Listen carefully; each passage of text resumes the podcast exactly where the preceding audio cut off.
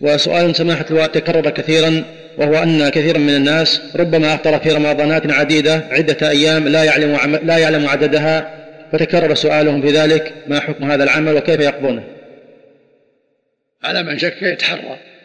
من شك في الأيام يتحرى ويعمل بالأحوال يعني شك في ثلاثة وأربعة يجعلها أربعة. شك في أربعة أيام وخمسة يجعلها خمسة. يحتاط لدينه